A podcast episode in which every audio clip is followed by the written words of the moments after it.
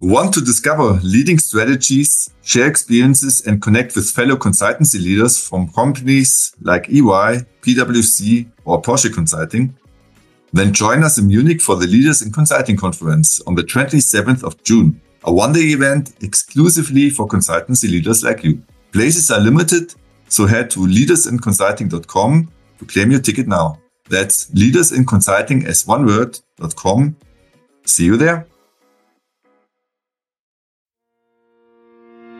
Welcome to our shortcast. This summary is from our Leaders in Consulting show episode with Markus Schmid, Managing Director at Alvarez & Marsal. We're covering three highlights from the show. How to avoid the number one mistake when growing your consultancy, how to win the big projects and leave behind your competition, and keeping the good ones. Let's get right to it. How to avoid the number one mistake when growing your consultancy. So as you as you have a vast experience in, in leadership positions in consultancies, um, what is the number one mistake that you saw that um, the leading or the leaders of those consultancies committed um, while they were in the growing phase? So while they were growing their consultancy?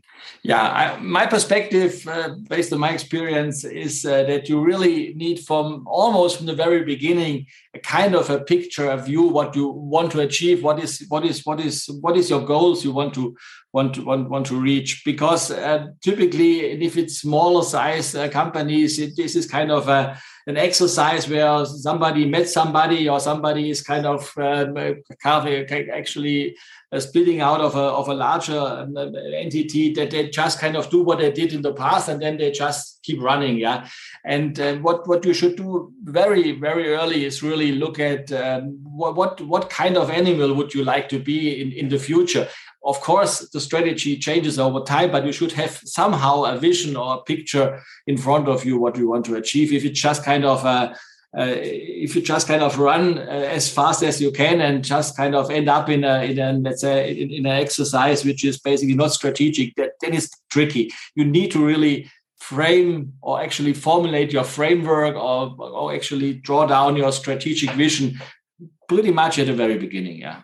Um, so what what is the downside if you don't do it? Um, so if you if you just basically take on every client that's presenting itself. It has a lot of uh, a lot of uh, let's say downsides if you're not doing actually going through the strategic phase because you're just kind of you need to actually hire people for example. You need to tell them what what you want to do yeah? What what is what is your kind of business? What is the the, the area you want to compete with the let's say existing consultancies? Because there's this is a heavy market. It's it's it is a very unstructured market. It has a market with a lot of players in. You need to really choose your battleground. And if you do so, you can also kind of get the right people on board because you need to kind of formulate and, and, and, and show them the vision, what you want to achieve, because then you find the right people.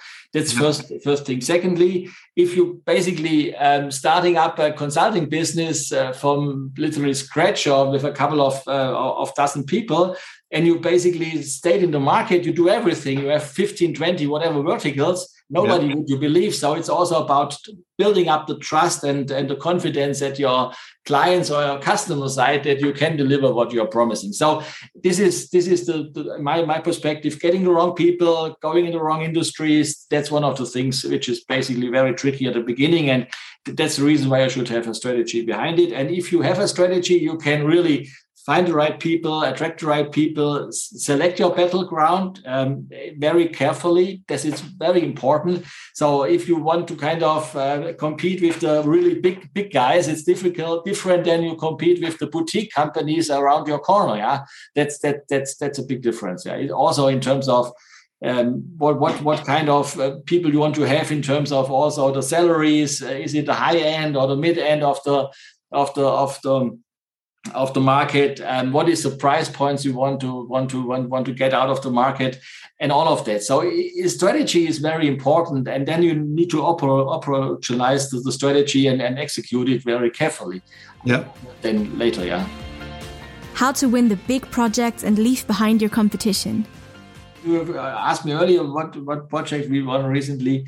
In one one of the occasions, really we came up uh, because we were really fighting with um, with uh, severe competition. Yeah, we actually we came up with a one one page of, of, of references. Everything was in it. Yeah, the name, the, the, the position of the person, the company, and also the telephone number and the email address. And we said, okay, this is our reference sheet.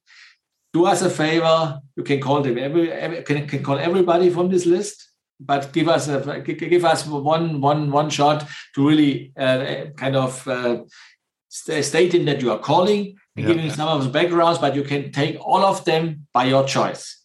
We won that project also because of this site, because it was so let's say impressive to them they actually i think they called two or three yeah and not the whole list it was 20 or whatever 18 yeah, yeah. No, but, but that's super so, powerful yeah exactly yeah but that's also a great tip for for any consultancy pitching against other consultancies. Um, do this one sheet. Don't use it against myself but try other oh it's okay. Fine. Keeping the good ones.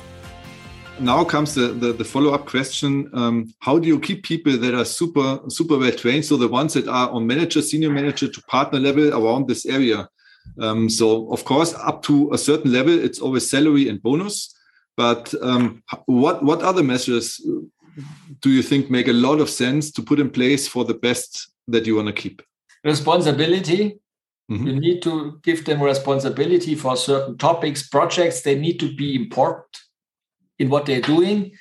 And on the other side, you need to pay them as much that they not think about changing because of the money. Yeah. So they do not, must not be the, the, the, top, the top level guy. They need to be 150% of everybody else. But if if if my my experience is if you are 30% below the other option, then the responsibility side is not kind of overwhelming it. Yeah. But if you have 20% less or 50% less, but in your company, they steer projects, they um, have uh, are mentors of people, they're developing already the younger ones, they, they, they see already what, what, what, what the outcome is or what their, their position is in two or three years. It's an attractive one. Then you keep them. Yeah. yeah. And it's also about personality. You not everybody is uh, is is uh, is for consultancy. Yeah, and, and what I found when I started out as a consultant, what I found really um, interesting is at some point you switch from being a project uh, guy or, or, lady to being someone who has to sell. And somehow I, I at least didn't see it in the industry that you get get taught. So my perception was when when I was a young consultant that somehow you have to have your own network. You have to have like network of your parents or whatnot to be able to to to succeed. Now I know that was uh, that is not the case. But what I I, think what would have helped me to maybe even consider staying long term is to understand that being a consultant later on as a partner, for example, or MD is like running a business. So yeah, it, and it's about um, probably not not not quite sure whether the English one is the right one, but you need to really love people. Yeah it's a people business yeah. It's a people business. If you not lo- love to work with people and developing people in terms of the own people but also clients yeah the most the most successful thing for a consultant um, senior is to having a, a, a, notebook with 10 15 addresses. People you worked with and if it is five or six it's also okay if they're in the right position yeah. And they need to really want to work with you. This is this trusted advisor thing. But if you don't want to work with people and don't love people and are not able to really bound with them and build long-term relationships, then it's it's selling, yeah. And this is then when you're not being successful. Ready for more? Listen to the full episode. Head over to sawoo.io slash leaders. S-A-W-O-O dot I-O slash leaders.